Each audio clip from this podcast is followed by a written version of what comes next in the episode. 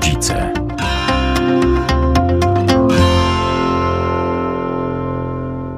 W Lubelskim Centrum Konferencyjnym w Lublinie odbyła się konferencja pod hasłem Proces rozwoju więzi u dziecka. Konferencję zorganizował Regionalny Ośrodek Polityki Społecznej w Lublinie. Konferencja miała na celu podkreślenie znaczenia wpływu wczesnych doświadczeń emocjonalnych na rozwój dziecka oraz możliwości udzielenia wielozakresowego wsparcia w sytuacji dysfunkcjonalności rodziny biologicznej. Do udziału w konferencji zostali zaproszeni przedstawiciele podmiotów zajmujących się wsparciem rodziny i systemu pieczy zastępczej w województwie lubelskim. Organizatorzy rodzinnej pieczy zastępczej, kadra placówek opiekuńczo-wychowawczych oraz przedstawiciele wymiaru sprawiedliwości, sędziowie sądów rejonowych, kuratorzy okręgowi, kierownicy opiniodawczych zespołów specjalistów sądowych. Dzieci, szczególnie na początku, są bezradne i całkowicie uzależnione od dorosłych.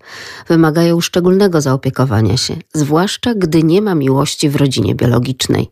To wymaga odpowiednich zmian, zapisów i regulacji. W trakcie konferencji prezentację przedstawili wybitni eksperci. Przede wszystkim dr Teresa Jadczak-Szumiło, prowadząca działalność edukacyjną w obszarze neurorozwoju dziecka, traumy wczesnodziecięcej i zaburzeń przywiązania.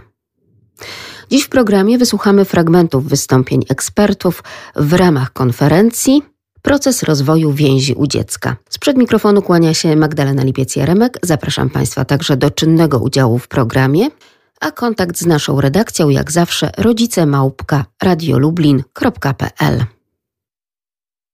Szanowni Państwo, spotykamy się, aby mówić i słuchać o bardzo ważnych sprawach, które dotyczą rozwoju dziecka i jego potrzeb.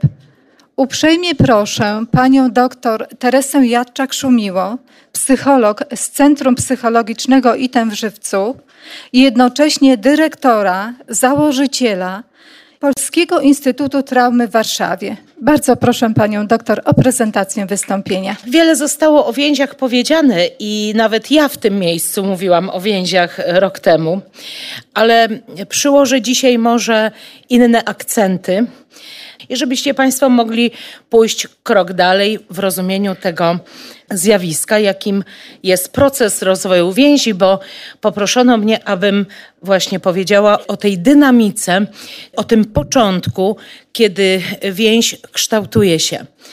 Oczywiście, jeśli będziemy posiłkować się teorią przywiązania, to będziemy mówić o tej interakcji dostrajania między matką a dzieckiem po porodzie, chociaż rozumiemy dzięki badaniom neurobiologicznym, że nie bez znaczenia są pewne dostrojenia już w okresie prenatalnym. To dziecko ludzkie ma naturalną tendencję do wiązania. To ono jest podmiotem dynamicznym do dowiązania się. Dopóki myślimy takimi kategoriami stereotypowymi, że matka będzie opiekowała się dzieckiem, bo ma instynkt macierzyński, no to jesteśmy w błędzie, ponieważ po stronie matki musi być responsywność, a dzisiaj dzięki badaniom psychologii wiemy, że jedną z podstawowych cech responsywności jest zdolność do mentalizacji, czyli zdolność do empatycznego czytania sygnałów od dziecka, i interpretowania ich właściwie. Mało tego, po interpretacji, ta interpretacja tego sygnału obejmuje również takie coś jak zdolność wyprojektowania, jak dziecko zareaguje na to, co ja zrobię. I zobaczcie, że to się musi dziać bardzo szybko Noworodek płacze, matka nie może usiąść z tysiącem poradników i szukać odpowiedzi, jak e, teraz e, w sposób empatyczny i z zachowaniem mentalizacji odpowiedzieć na sygnał.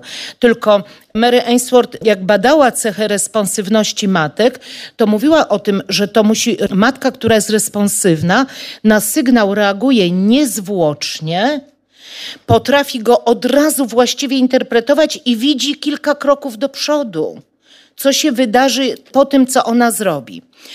I kiedy mówimy o tym, że chcielibyśmy zajmować się profilaktyką więzi, to z mojego punktu widzenia jako klinicysty, który pracuje z dziećmi i ich rodzicami, musielibyśmy bardzo zainwestować w rodziców i to się bardzo no, spina z tym, że jeśli rodzic z jakiegoś powodu najczęściej z powodu własnych zranień, nie może dobrze czytać sygnałów i dobrze ich interpretować, to żadne programy takie behawioralne typu y, szkoła dla rodziców, czy jakieś y, takie zalecenia, proszę więcej rozmawiać z dzieckiem, nie będą miały racji bytu, dlatego że zraniony rodzic to jest najczęściej rodzic, który działa na tych niższych partiach układu nerwowego.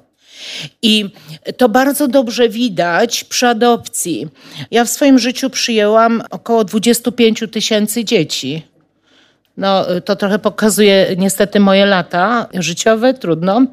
Tyle mam, ile mam, ale z czego ponad 17 tysięcy dzieci to dzieci z pieczy i adopcyjne dzieci. Gdzie jest taki punkt zapalny, który y, sprawia, że rodzice adopcyjni szukają pomocy? Zresztą z tego samego powodu szukają pomocy rodzice biologiczni. Otóż dziecko jest w jakimś określonym stanie. Było tu już powiedziane, że dziecko reagując na sytuację y, stresową ma tak naprawdę tylko jedną drogę albo dwie Jedna droga to alarm, bycie czujnym, a druga droga to zamrozić się, bo dziecko nie może uciekać ani nie może walczyć, chociaż bardzo by chciało nieraz. I przychodzi dziecko do domu w takim stanie, nieważne czy ono przychodzi z pieczy zastępczej, z pobytu w szpitalu po porzuceniu, czy z inkubatora, bo jest wcześniakiem, czy z trudnego porodu po zabiegach ratujących życie Każde z tych dzieci może przyjść w zamrożeniu i jeżeli trafi na matkę, która potrafi w sposób responsywny szybko przeczytać to, że z jej dzieckiem jest coś nie tak i będzie dobrze w związku z tym produkowała, będzie dawała dobrą opiekę, to może się okazać, że ta samoistna relacja wyciągnie to dziecko. To jest siła tego najnowszego układu nerwowego, czyli systemu społecznego zaangażowania. Nie tylko dziesiąty nerw czaszkowy, ale dziewiąty, piąty, jedenasty. Cała siła naszego układu nerwowego będzie stała za tą matką. Ale wyobraźcie sobie, że takie dziecko trafia na matkę, która jest odłączona od tych bodźców, bo jej własne traumy to zrobiły. I wychowuje to dziecko na tym odłączeniu. Trafia do psychologa po 10-15 latach. Ostatnio ktoś z moich znajomych powiedział, że moja praca to jest praca nurka głębinowego. Ja mówię, co ty mówisz w ogóle?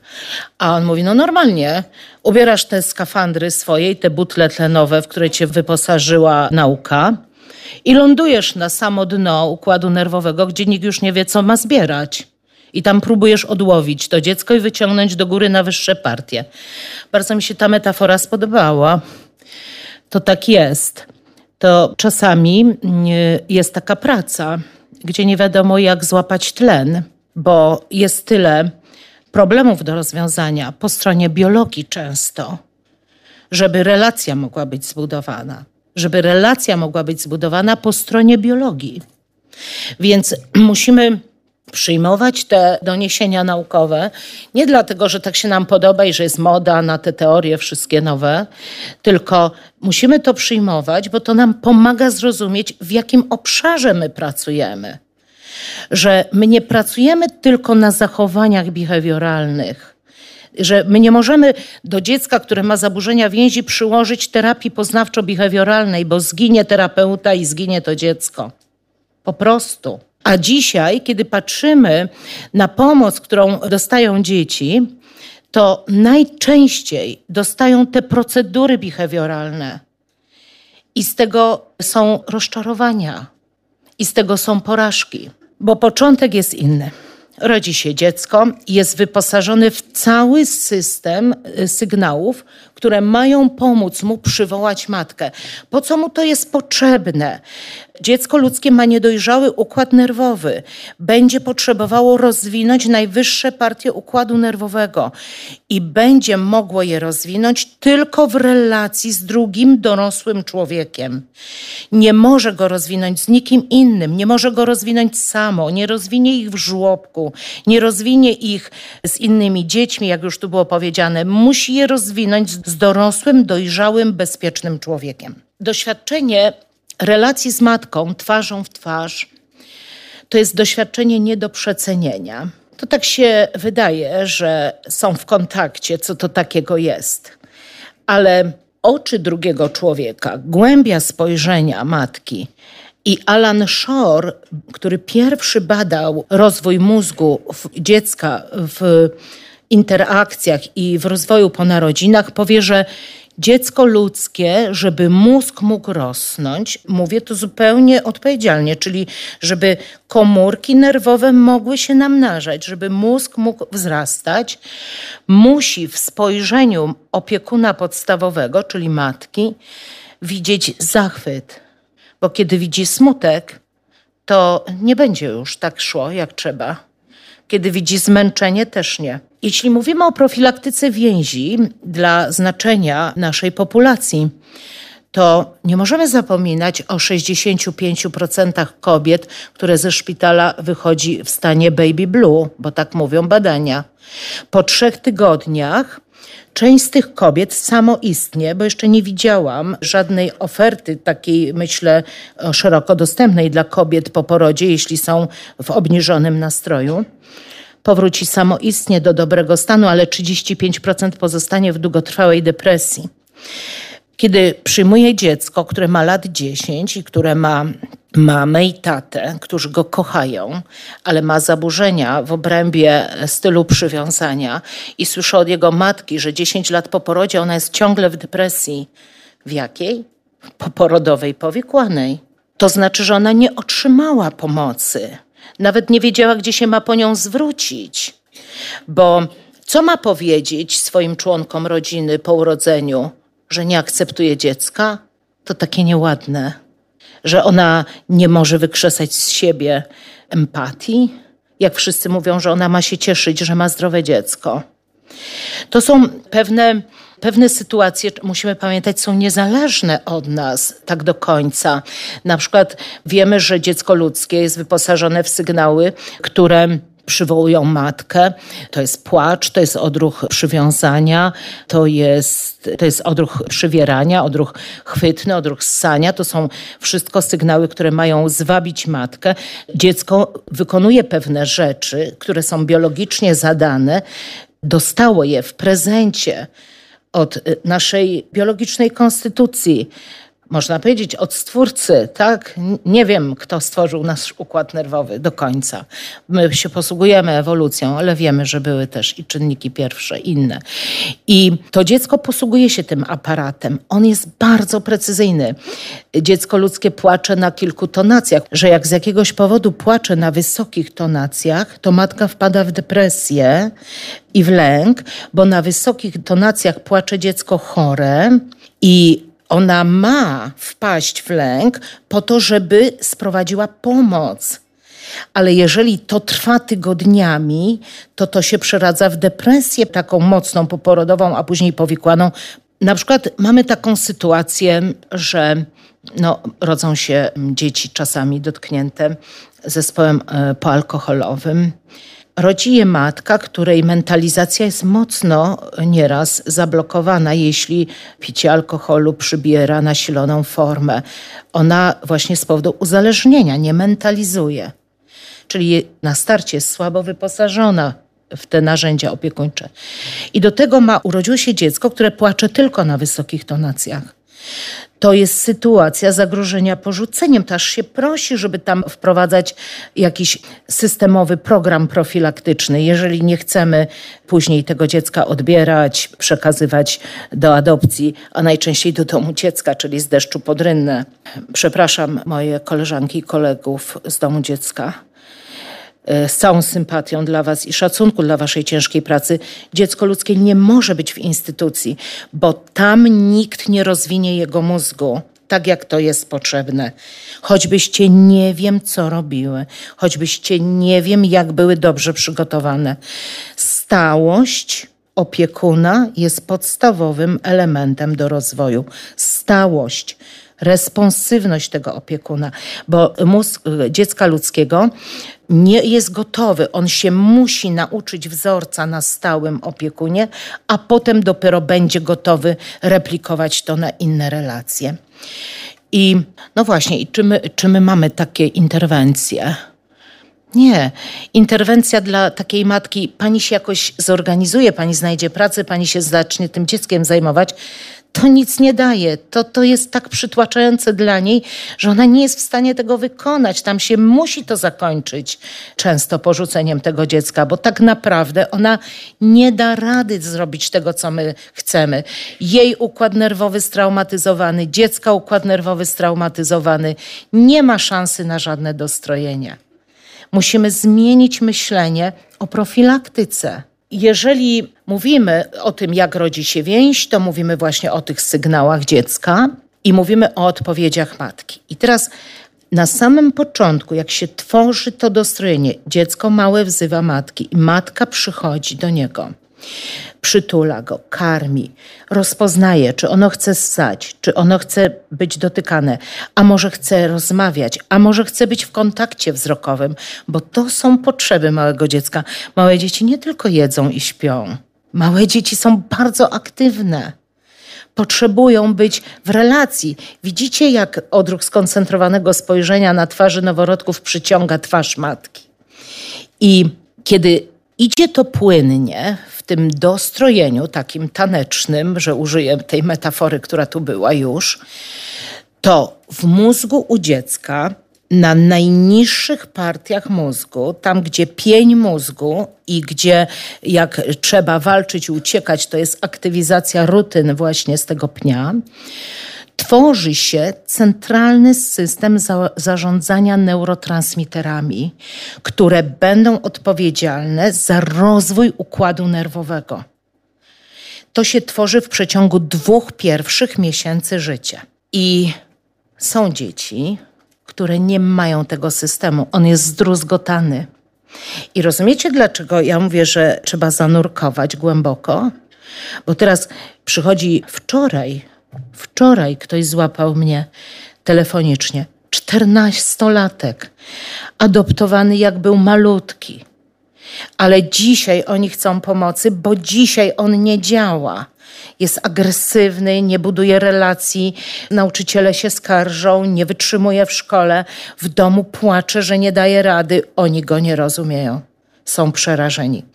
I kiedy zebrałam sobie ten wywiad kliniczny, zrozumiałam, że on nie ma tego centralnego systemu, że on źle gospodaruje neurotransmiterami mózgowymi, że trzeba będzie znowu ubrać skafander i wziąć butlę do nurkowania na najgłębszą głębokość i spróbować zanurkować w ten układ nerwowy, żeby chociaż cokolwiek włączyć, żeby oni mogli to podjąć dalej, bo oni nie dadzą rady tego zrobić sami.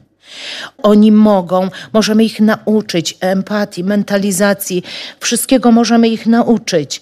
Możemy ich nauczyć dostrajania, mogę ich nawet wziąć na psychoterapię, żeby poprawili swoją postawę taką mentalizacyjną. Ale w ten układ nerwowy nie działa. Nie działa tak jak trzeba, można powiedzieć, odnosząc się do metafory pięter i hierarchiczności Porgesa, to dziecko działa tylko na poziomie wyłączenia a czasami włącza się do walki i to jest wszystko, na czym on działa. To jak on ma w szkole dać radę? Jak on dysponuje tylko dwoma reakcjami. Kiedy bardzo się boi, zamraża się, a kiedy mniej się boi, atakuje. Jeżeli na to dostaje kary od nauczycieli, nic nie ruszy nic nie ruszy. On musi nauczyć się, że świat jest bezpieczny, że są ludzie, którzy przyjmują go. Miłość leczy, to jest prawda, miłość leczy. Tylko teraz popatrzmy sobie, to zaglądajmy sobie do siebie, ilu z nas jest gotowych okazać miłosną relację dziecku, które właśnie cię kopnęło. Ostatnio w gabinecie jeden mały chłopiec, sześcioletni, kopnął mnie w twarz mm, butem a że miał grubego buta, mało nie umarłam. Zdołałam tylko ochronić trochę głowę i wziąć głębszy oddech, żeby wygasić moją aktywację do walki, która jest naturalna. Popatrzyłam na niego, najbardziej ciepło jak umiałam i zapytałam się, kto ci to zrobił? Kto ci to zrobił, że ty teraz mnie bijesz? I on siedział taki mały, wystraszony i mówi, nie wiem, jakiś pan. Ja mówię, co, a co, co teraz masz przed oczami? Co ci przyszło do głowy? On mówi, tego pana, on kopie mnie po głowie. Kiedy to było? Sześciolatek rozmawia ze mną. Kiedy to było? Ja nie wiem, proszę pani. Adoptowany od piątego miesiąca życia. Ludzie. To kto go kopał po głowie i kiedy? I co my teraz mamy zrobić, żeby odwrócić bieg historii tych wydarzeń? Ktoś powie, że on konfabuluje? Nie. Układ nerwowy zapisuje wszystko. Owszem, nie pamiętamy czasem zdarzeń z fazy przedwerbalnej, ale jeżeli jesteśmy w ogromnym zagrożeniu, to pamiętamy w formie takich błysków, który być może pojawił się w umyśle tego dziecka, kiedy zapytałam go, zamiast mu oddać, kto ci to zrobił. Tak więc więź rodzi się wtedy, kiedy może się zrodzić, czyli dziecko daje sygnał, a dorosły odpowiada. Musimy sobie powiedzieć jasno, przy całym szacunku dla biologicznych rodziców i wiem, jak ważne jest to, żeby dziecko nie doświadczało traumy separacji, są ludzie, u których dzieci zostać nie mogą. Dlatego, że jak tam zostaną, będziemy musieli budować szpitale psychiatryczne i więzienia. I musimy zacząć widzieć tą korelację. Musimy zacząć widzieć znaczenie wczesnej opieki. Czy wiecie, że badania nad traumami z pierwszego roku życia u dzieci pokazują, że dzieci, które doznały traumy w pierwszym roku życia, 54% tych dzieci nigdy nie będzie normalna, i dzisiaj w Stanach Zjednoczonych oni widzą ten problem w ten sposób, że jest to największe zagrożenie dla relacji i dla takiego y, zdrowego społeczeństwa, ta trauma pierwszego roku życia powołali taki zespół, takie konsorcjum naukowców, które poszukuje metod naprawy układu nerwowego dzieci, które doświadczyły traumy w pierwszym roku życia. Nie jeden człowiek nad tym pracuje, tylko jest grupa ludzi, która nad tym pracuje. Bo mówią, nie możemy sobie pozwolić na to, żeby 54% dzieci zostało, poszło na marne. Nie stać nas na to, krótko mówiąc. I myślę, że też nas na to nie stać. Jak myślę o rozwiązaniach, które robią, to marzy mi się, żeby tak było. Ale żeby tak było, my musimy zwiększyć naszą wiedzę o tym, jak jest i jak do tego dochodzi.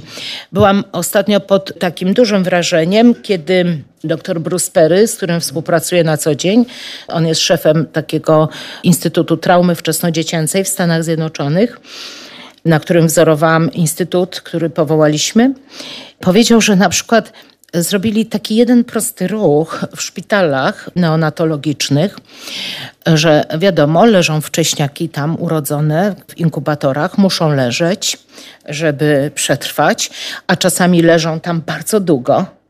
Przez y, nawet kilka miesięcy. I teraz, jeżeli te dzieci tam są i wiadomo, w szpitalu część z Was była, to przynajmniej nawet w odwiedzinach, to wiecie, że tak są zabiegi. Pobierają krew, pobierają siku, pobierają, wkuwają wenflony, przychodzą lekarze, coś mierzą, muszą to robić.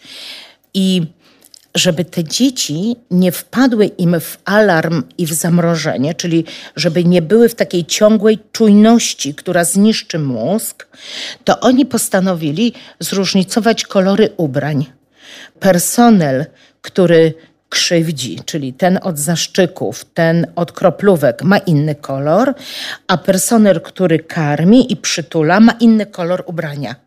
I wiecie, co te maluchy potrafią?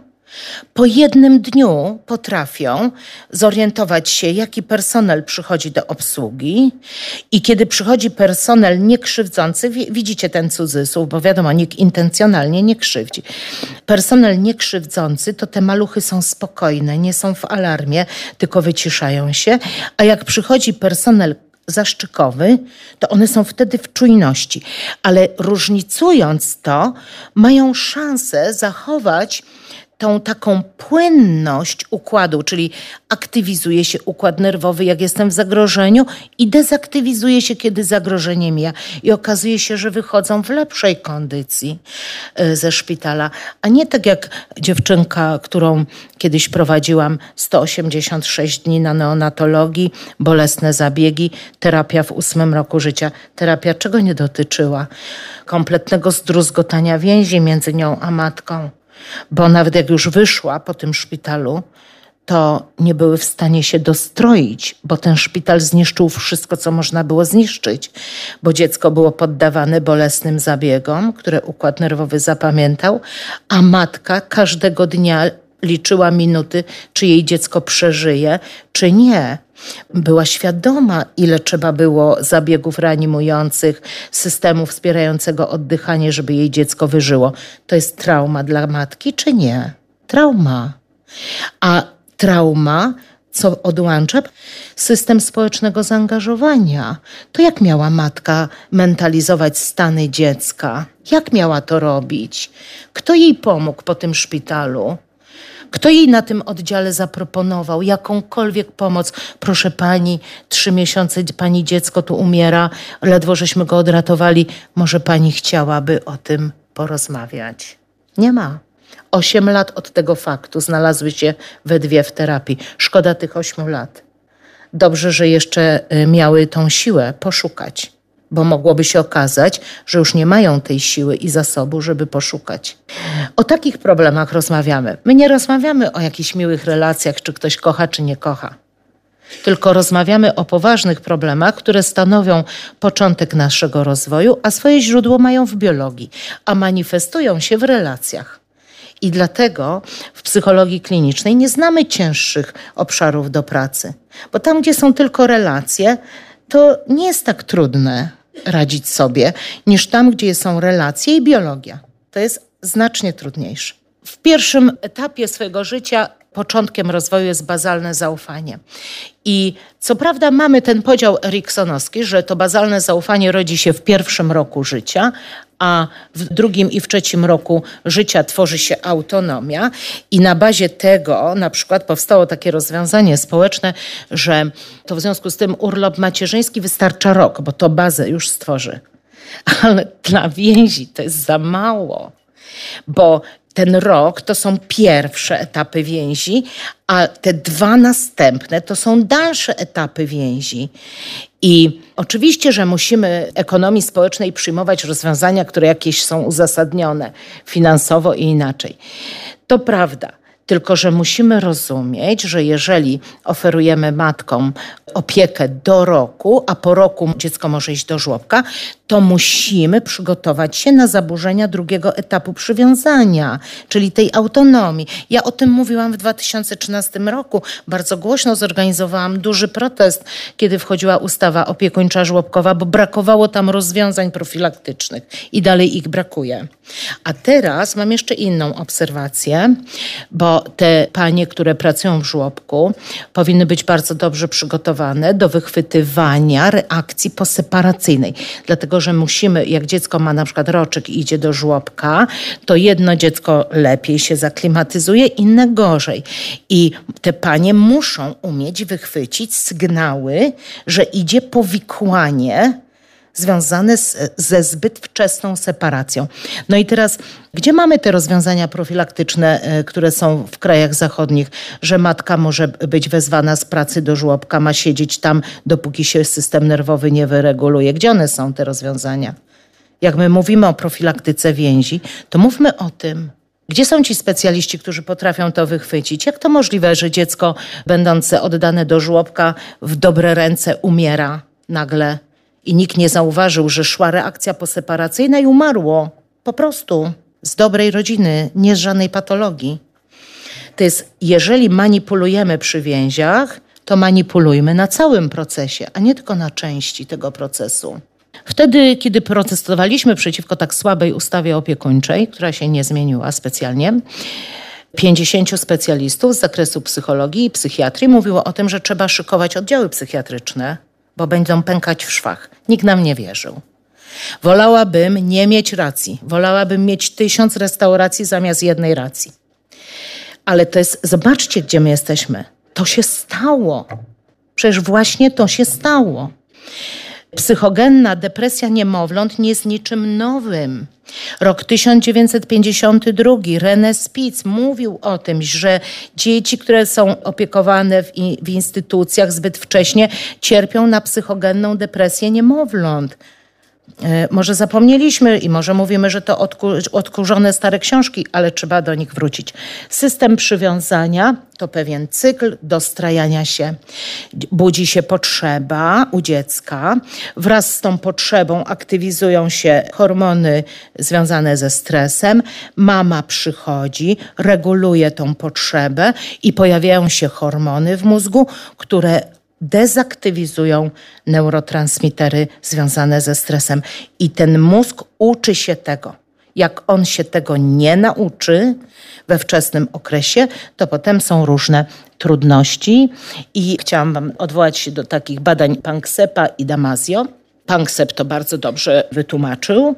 Mamy mózg noworodka i ten noworodek on na poziomie regulacji, czyli tego, tego dostrajania i regulacji emocji, on ma tylko jeden fragment strukturalny, to jest obszar paniki, czyli noworodek umie tylko wpadać w panikę, jak płacze. Czyli rozumiecie, dziecko jest głodne i dlatego noworodek ludzki tak głośno krzyczy, jak jest głodny, bo w jego układzie nerwowym jest wtedy panika.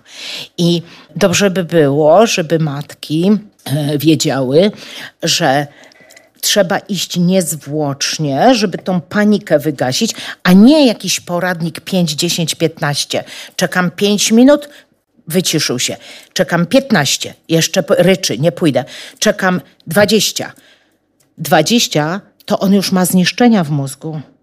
Rozumiecie? To tak nie może być młode matki, my straciliśmy taką ciągłość pokoleniową, gdzie dawniej mama uczyła mamę, tak? Jak się trzeba było opiekować dzieckiem, to mama pokazała. Chociaż prawdę mówiąc, jak e, się jest dzieckiem u mamy, która jest empatyczna i mentalizująca, to to zostaje i potem się to wykrzesuje w tej responsywności. To jest ta siła bezpieczeństwa i stylu przywiązania bezpiecznego. I teraz, ale tą pokoleniowość żeśmy stracili.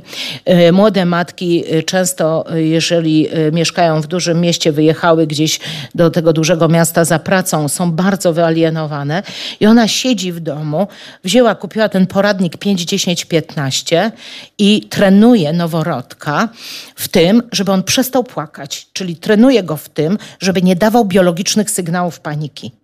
A potem przychodzi, jak on ma rok, i mówi: Pani coś zrobi z nim, bo on nie mówi, on y, leży taki wiotki, on, on się nie pionizuje. No, co ona zrobiła? Ona nie wygaszała paniki i zaktywizowały się mechanizmy do ochrony, a mechanizm do ochrony noworodka w tak trudnej sytuacji jak brak responsywnego opiekuna, to jest przede wszystkim zamrożenie, a jak organizm wpada w zamrożenie, to te nerwy związane z, odpowiedzialne za zamrożenie, w tym nerw błędny, co najpierw robią? Najpierw zwiotczają ciało na linii głowa-tułów, no to ma obniżone napięcie mięśniowe. Później on, jeszcze jak zostały elementy reakcji walki, ucieczki, no to jest zebrany tutaj w tej postawie do walki, ucieczki. Tu wiotki, tu zebrany. I pokazuje to dziecko, nie? No i mówi, chodzimy na rehabilitację już od trzech miesięcy, ale to nic nie działa. No chodzą w ramach WWR-u każdy wtorek o 10, co wtorek inny rehabilitant. To jak ma, kładzie na stole dziecko wyłączone z resztkami alarmu i obce ręce go tam masują, to co się robi? To się aktywizuje coraz większe zamrożenie i jest coraz gorzej, a w zamrożeniu mowa się nie będzie rozwijała. Mamy takie zjawiska w psychologii klinicznej jak afazja posttraumatyczna, czyli zaburzenie rozwoju mowy na skutek utraty neuronów w obszarach Broca Wernickiego y, z powodu traumy. Y, w bardziej tych, takich klinicznych spotkaniach dokładnie tłumaczę, co tam się dzieje. Ale przecież to nie są y, zjawiska nieznane nam. I teraz gdzie mowa? Ona, y, dobrze, to ona idzie z tym dzieckiem do logopedy i trenują mowę. Nie daj Boże jeszcze behawioralną metodą, gdzie dziecko ma kary w postaci szczypania w rękę albo przytrzymywania nogą krzesełka, żeby nie wstawało i ćwiczyło tą mowę. Nie daj Boże. Bo okaże się, że te resztki, które, na których jeszcze żeśmy mogli zbudować, właśnie zostały zniszczone. Bo żeby ona, ono mowę odzyskało, to trzeba wyłączyć tą reakcję zamrażania się. Trzeba alarm wyłączyć, trzeba udrożnić ten mózg, żeby mogło sięgać do tych wyższych partii, a nie tylko na tych bazowych być, bo tam się mowy nikt nie uczy. Kto jak ma ocalić życie, to tam mowa jest mu potrzebna. Musi umieć biegać szybko i dobrze się bić i szybko uciec. Mowa mu potrzebna. Do czego? Do rozmowy z tym atakującym niedźwiedziem? Przecież to są mechanizmy, które mamy od tysięcy lat wypracowane przez nasz układ nerwowy. Tak więc jak dziecko wpada w panikę, moi drodzy, to ma matka musi przyjść. Musi wygasić tą panikę i teraz tak. Tutaj mamy zaznaczone takie substancje, jak mm, substancja szarawo-dociągowa typu PAK, bo teraz tam, tam się dzieje taki swoisty koktajl neurobiologiczny. Dziecko wpada w panikę, no to głównie tam mózg zalewają glukokortykoidy adrenalina, kortyzol i pochodne. A kiedy matka łagodzi to, to w mózgu pojawiają się hormony, które regulują pracę glukokortykoidów i najważniejsze z tych substancji to jest substancja właśnie szara wodociągowa typu PAK, to jest noradrenalina, to jest dopamina, wazopresyna i oksytocyna jest ten układ paniki, ciało migdałowate dało sygnał, że e, no, dziecko głodne, to trzeba dać tą panikę. Musi przyjść mama i mama e, doregulowywuje dziecko, tak, obniża to pobudzenie w układzie nerwowym. I jak ona, ona ma trzy drogi do tego, żeby wyregulować to dziecko. Dotyk, dotyk, niebagatelna droga. Możecie sobie wyeksperymentować, kiedy nawet w formie sztucznej dotykam kogoś, kiedy jestem na niego wściekła i dotykam kogoś, kiedy jestem pełna miłości.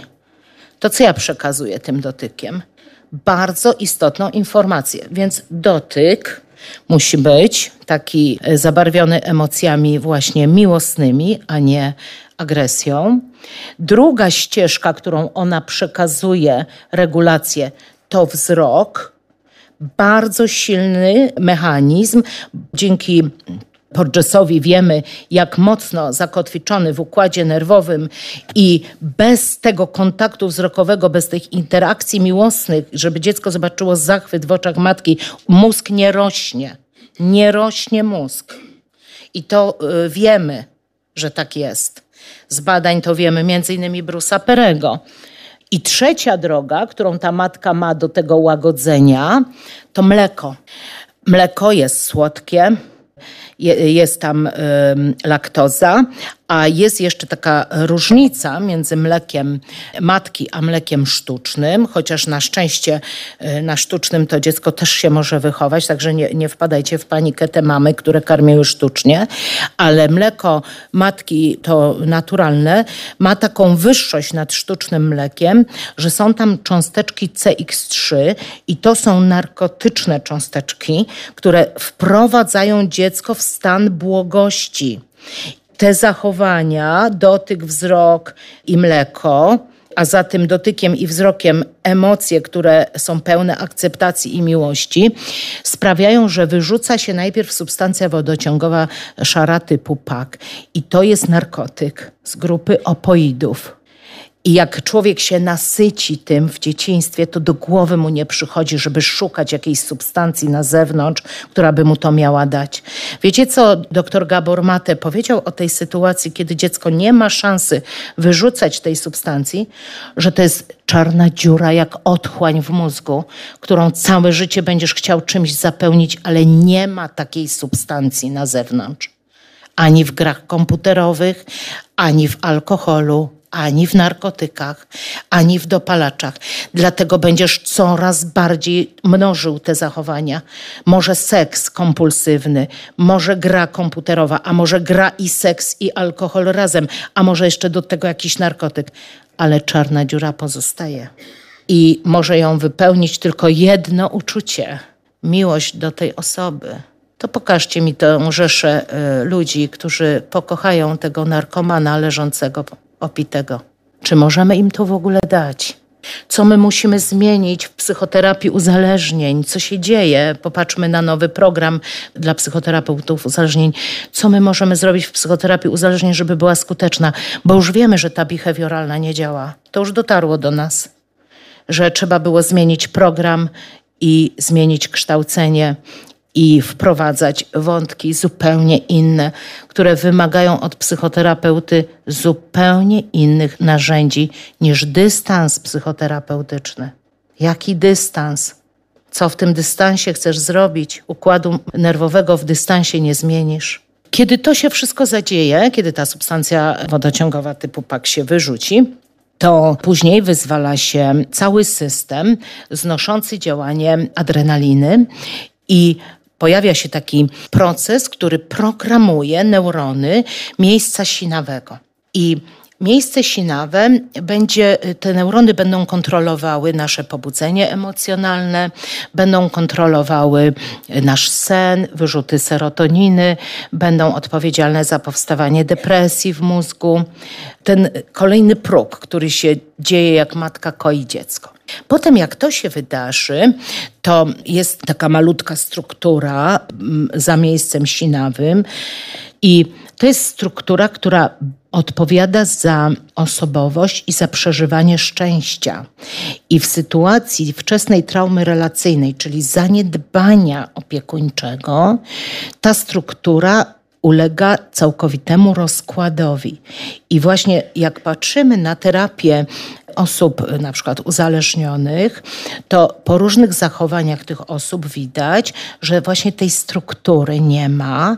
I teraz terapeuta, fajnie, że zadaje te zadania do pisania w zeszycie, ale on musi teraz popracować z tym pacjentem w ten sposób, żeby elementy tej struktury zaczęły się reaktywować. Trzeba ogromnej cierpliwości, ogromnej empatii, miłości terapeutycznej, przetrwania niejednej jazdy z tym pacjentem, żeby zaczął w ogóle wierzyć, że to jest możliwe. A to jest możliwe. A potem, jak on uwierzy, że to jest możliwe, to jest szansa to odbudować. No ale teraz tak, po co my to mamy odbudowywać u 20-30-letnich pacjentów, jak to można zrobić z niemowlakiem? Tylko trzeba zacząć jakoś myśleć o tej opiece. Myśleć w sposób sensowny. Tam, gdzie da się wyratować relację biologiczną, ratować ją do końca, a tam, gdzie się nie da, nie trzymać bez końca bo potem po prostu nie wiem, ile tych nurków z tymi butlami znajdzie państwo polskie. Ja życzę powodzenia, mam już niedługo emeryturę i cieszę się tym, bo ja pracuję od 90 roku, jakoś się dużo ich nie znalazło. Rozumiecie, to nie jest łatwa praca. To jest przed nami edukacja rodziców, przed nami praca dla tych rodziców. No, ja wam podam proporcje. Boję się do domu wracać, bo tam mam, sekretarka wczoraj zadzwoniła, 250 osób na liście rezerwowej do przyjęcia. W ogóle nie chcę o tym myśleć nawet. Starych ludzi mam stale w terapii. Konsultuję dzieci, z czego siedmiu rodziców mam w tej chwili w terapii u mnie. A dla całej tej rzeszy muszę znaleźć miejsca gdzie indziej. Nie wezmę więcej niż siedmiu, bo to jest ponad moje siły. Po prostu. No to y, chyba lepiej jest profilaktykę robić, niż potem szukać tych miejsc do leczenia. Naprawdę lepiej. Taniej jest. I jakbyśmy zaczęli myśleć nad tą profilaktyką, to myślę, że tą profilaktykę musimy sprowadzić do tego miejsca, kiedy to dziecko się rodzi. Bo tam są możliwości rozpoznania predyspozycji, ale jeszcze trzeba pamiętać o tym, że ten system przywiązania, on tą matkę może wyciągnąć, że to jest najmocniejszy bodziec, te sygnały dziecka. Jeżeli cokolwiek się ma zmienić u kobiety, to to się zmieni w tym momencie, tylko trzeba jej to pokazać czasami zamodelować, czasami poprowadzić, a czasami pomóc jej wyleczyć jej traumy żeby mogła normalnie to robić z własnych zasobów. Jeżeli tego nie zrozumiemy, będziemy ciągle musieli szukać nowych miejsc. A to nowych rodzin zastępczych, a to nowych adopcyjnych, a to nowych dzieci, a to domów dziecka, a to czegoś tam jeszcze, a to miejsca w szpitalach i tak dalej, i tak dalej.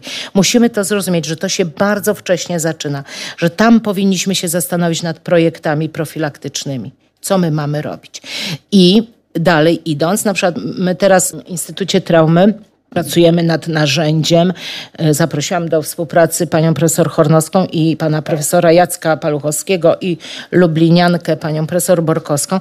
Pracujemy nad narzędziem, które pozwoliłoby szybko ocenić straty dziecka, które zostało porzucone. Wiecie, żeby nie było tak, że ono już w pierwszych dniach po porzuceniu prezentuje głęboką reakcję zamrożenia, a specjaliści wpadli na to po 15 latach. No chwała im za to, że w ogóle wpadli. Więc ja chciałabym, żeby tak nie było. Tylko, że jeżeli tak się zdarza, że na przykład jedna z moich pacjentek wpadła w reakcję zamrożenia w momencie, kiedy mama odeszła od łóżeczka od, w szpitalu i zostawiła ją tam, i tam się rozpoczęła jej gehenna bycia w tym zamrożeniu, to żeby te osoby, które podejmują dziecko, czyli nie wiem, pielęgniarka, pediatra, psycholog, pedagog, żeby od razu umiał zobaczyć to jaki jest stan tego noworodka. Ona do mnie trafiła w wieku lat 16, jak się cięła, bo wtedy przyszły hormony dojrzewania. Te hormony dojrzewania tak uderzyły w ten wątły system nerwowy, że ona już nie dawała rady w zamrożeniu wytrwać, nie wiedziała, co się z nią dzieje i zaczęła się ciąć, żeby przetrwać. I wtedy wpadli na pomysł, że trzeba ją do psychologa. A ona była zamrożona od, od tej trzeciej doby, kiedy ta matka wyszła ze szpitala tyle czasu. Rozwijała się na, tak nie powiem nawet, że na półgwistka. W tym zamrożeniu coś się rozwijała. Ale jaka ona musiała być zdolna, że ona w ogóle się rozwijała. A co ona mogłaby z siebie dać, gdyby nie to zamrożenie? Kim mogłaby być, gdyby nie to zamrożenie? Nie? To więc y, to jest jakaś taka moja idea fix. I chciałabym, żeby te dzieci, które doświadczają traumy wczesno-dziecięcej, były szybciej wyłapywane i żeby były nazywane po imieniu, że one są w zamrożeniu, a nie, że mają cechy autyzmu bo to są dwie zupełnie różne rzeczy. Dziecko, jeśli ma cechy autyzmu, idzie na treningi behawioralne, a dla dziecka straumatyzowanego, które jest wyłączone, to jest gwóźdź do trumny. Niepotrzebne mu są żadne treningi behawioralne. Potrzebne mu jest włączenie się do życia, odzyskanie nurtu życia. Potrzebne mu jest odzyskanie głębokiej biologicznej motywacji do rozwoju, a nie trening behawioralny to musimy o tym pamiętać. Pamiętajmy o tym, że tworzenie się relacji przywiązania to jest instynktowne wyposażenie, ale nie w instynkt macierzyński, tylko dziecko jest wyposażone w instynktowne mechanizmy do tworzenia, a matka ma wrażliwość macierzyńską lub nie. Wrażliwość macierzyńska to cecha psychologiczna, którą można rozwijać, natomiast trzeba dobrze oszacowywać, co trzeba zrobić, bo jeżeli ta matka jest straumatyzowana, to trzeba ją wyleczyć, a jeśli jej brakuje pewnej pewności w opiece, to trzeba ją nauczyć, żeby nie trafiać kulą w płot. Jak straumatyzowanej, odciętej od relacji matce powiemy, teraz pani ma zrobić to, a teraz pani ma zrobić to, to ona ucieknie, bo to jest ponad jej siły. Więc y, też musimy się tego nauczyć dobrze to oceniać. A deprywacja w obrębie tego systemu niesie ze sobą śmierć, bo tutaj jak się wyłączy ostatnie piętro układu nerwowego, to co się dzieje? To zamrożony noworodek umiera. I to dziecko, które umarło śmiercią nagłą, po oddaniu do żłobka, to trzeba sobie jasno powiedzieć, najpierw wygasiło system społecznego zaangażowania w reakcji na separację, potem wyłączyło to pobudzenie do walki, ucieczki, potem wpadło w zamrożenie i kiedy wpadło w zamrożenie i wyłączyło zamrożenie, to umarło. I dla każdego, kto zna się na więziach, nie jest to nic dziwnego. I takie rzeczy się dzieją, a nie powinny się dziać, bo wiedzę o przywiązaniu mamy od lat i wiemy, jak to zabezpieczać, więc to się już nie powinno zdarzyć. To się może zdarzyć, nie wiem, no może w krajach trzeciego świata, ale nie u nas, chociaż tam się nie zdarza, bo tam matki pilnują dzieci.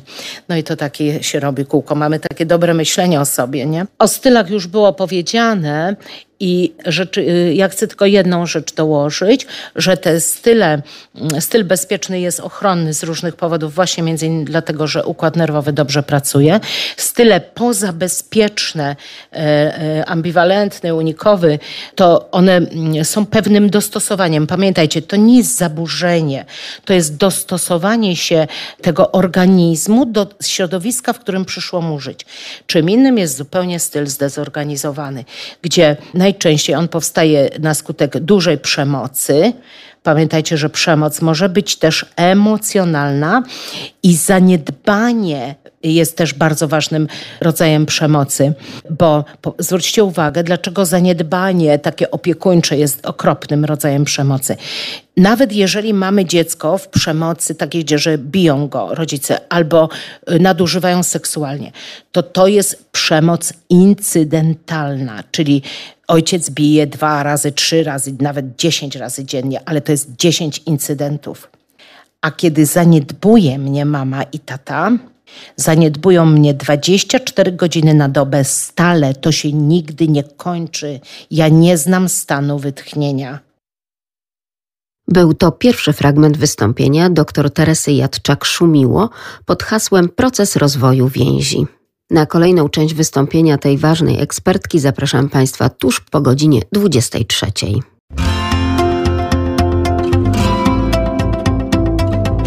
My, rodzice.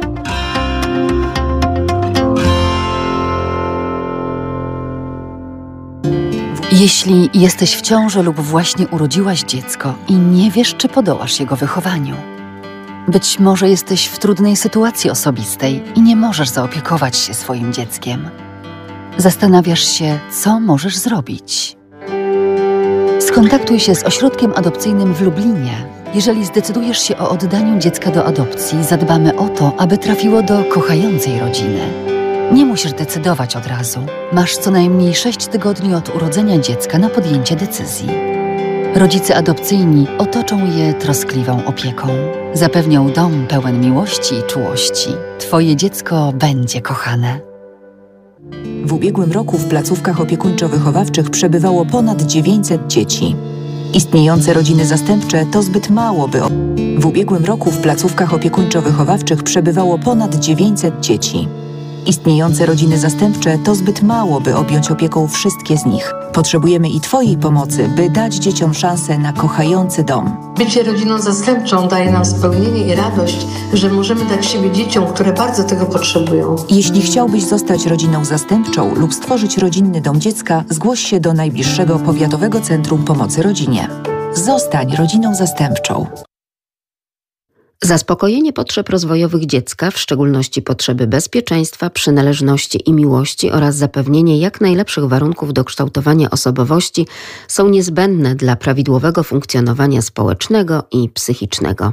Powracamy do drugiej części konferencji Proces rozwoju więzi u dziecka, którą zorganizował Regionalny Ośrodek Polityki Społecznej w Lublinie. Proces rozwoju więzi u dziecka. Dr Teresa Jadczak-Szumiło, prowadząca działalność edukacyjną w obszarze neurorozwoju dziecka, traumy wczesnodziecięcej i zaburzeń przywiązania. Ostatnio miałam taką dyskusję, tam w ramach profilaktyki piszemy artykuły związane z przemocą wobec dzieci w ramach pracy dla KCPU. I ja napisałam taki artykuł, y, jeden właśnie o tym zaniedbaniu. I dziewczyny od przemocy mówią, zwariowałaś, w ogóle nie, nie możemy tego dać, no co ty, my tylko o biciu. Dawajmy o biciu, dawajmy o, o tych normalnych rodzajach przemocy. Ty nie mów, że dziecko było w polskim szpitalu i zostało zaniedbane, bo matki nie wpuszczali w odwiedziny. No więc zobaczcie, one się wystraszyły czego? Że padnie taki kij w mrowisko, że okaże się, że tej przemocy my mamy bardzo dużo, a my jej nie identyfikujemy. Ale to jest prawda, to jest prawda, bo jeżeli e, leży dziecko w szpitalu, przez e, sześć miesięcy. Tak leżał towarzysz mojego syna na chirurgii. Jak mój syn miał operację na mm, wyrostek, on leżał sześć miesięcy. Mama jego musiała pracować, bo on e, nie miał taty i mama chodziła do pracy i on tam sam przebywał. No to on ma już powikłania związane z zaniedbaniem. I rozumiemy tą sytuację, że jego mama pracuje, ale jeżeli chcielibyśmy pomóc temu dziecku, to może powinny istnieć jakieś mechanizmy dla tej matki, żeby ona też mogła przy tym dziecku być, żeby ona mogła mu towarzyszyć. W takich prostych sprawach. Ja wtedy byłam z moim dzieckiem w szpitalu i na przykład były e, e, trzy zmiany pielęgniarek, a jedna zmiana gasiła nam światło na sali o 18, żebyśmy chodzili spać, żeby e, miały święty spokój. I ciągle były awantury o to światło, a chłopcy chcieli coś czytać i się bawić, nie? I ten mały zawsze obrywał od tej zmiany, bo zapalał to światło. No, jak się siedzi sześć, tam sześć miesięcy w szpitalu, no to można już mieć dość. I bez dorosłych, to te dzieci, te, on toczył wojnę tam z tymi pielęgniarkami. Ale ja przyszłam na ten oddział wraz z moim dzieckiem i kupiłam trzy latarki czołówki. Dla mnie, dla mojego dziecka i dla niego. I mówię, jak nam zgaszą, będziemy czytać przy czołówkach. I on mówi, wow, ale super, to już nie będzie awantur wieczorami. Ja mówię, nie będzie. Będziemy przy latarkach czytać. I to jest ta moc dorosłego. Dziecko spotyka, jakąś trudność, ale to dorosły umie znaleźć rozwiązania regulacyjne, nie dziecko. Dziecko tego nie umie, ono się musi tego nauczyć. Tych rzeczy mamy naprawdę tyle do zrobienia, że no musimy szerzej trochę oczy otwierać na to, co to znaczy ta relacja. No i to już było powiedziane, Bolbi był przywoływany, że ten pierwszy wzorzec, jak my się nauczymy regulować, jak my się dostroi, dostroimy, tak to potem na różne osoby przenosimy. Czyli krótko mówiąc, jak się nauczymy tańczyć to tango ładnie, to będziemy tańczyć ładnie z każdym człowiekiem. A jak umiemy tylko tak byle jak, no to będziemy usiłowali tych byle jak też. I taki przychodzi mi do głowy ten przykład tego chłopca, co mnie kopnął w gabinecie w głowę, że popatrzcie, jeżeli on jako malutkie dziecko, nie wiem, czy go ktoś kopał, czy go ktoś uderzył, czy o ścianę nim rzucił, on tak to zapamiętał, że został kopnięty, to czego on się nauczył? On się nauczył, że może tak z ludźmi się trzeba wiązać. Przyjechał, bał się mnie, innego sposobu nie znał, no to kopnął mnie. Rodzice przeżywają gehennę, bo w ogóle nie wiedzą, co z nim robić. On ma 6 lat, z przedszkola wilczy bilet. Fajnie się mu edukacja zaczęła. Wiecie, co mówi dr Bruce Perry? Że te dzieci, które doświadczyły traumy w pierwszym roku życia, one nigdy w szkole nie będą dobrze funkcjonowały i to one się po prostu tam nie nadają z bardzo prostego powodu. Jeżeli są w alarmie lub w zamrożeniu, to każda interakcja w szkole jest w alarmie albo wrzuca je w zamrożenie. Bo na czym polega szkoła?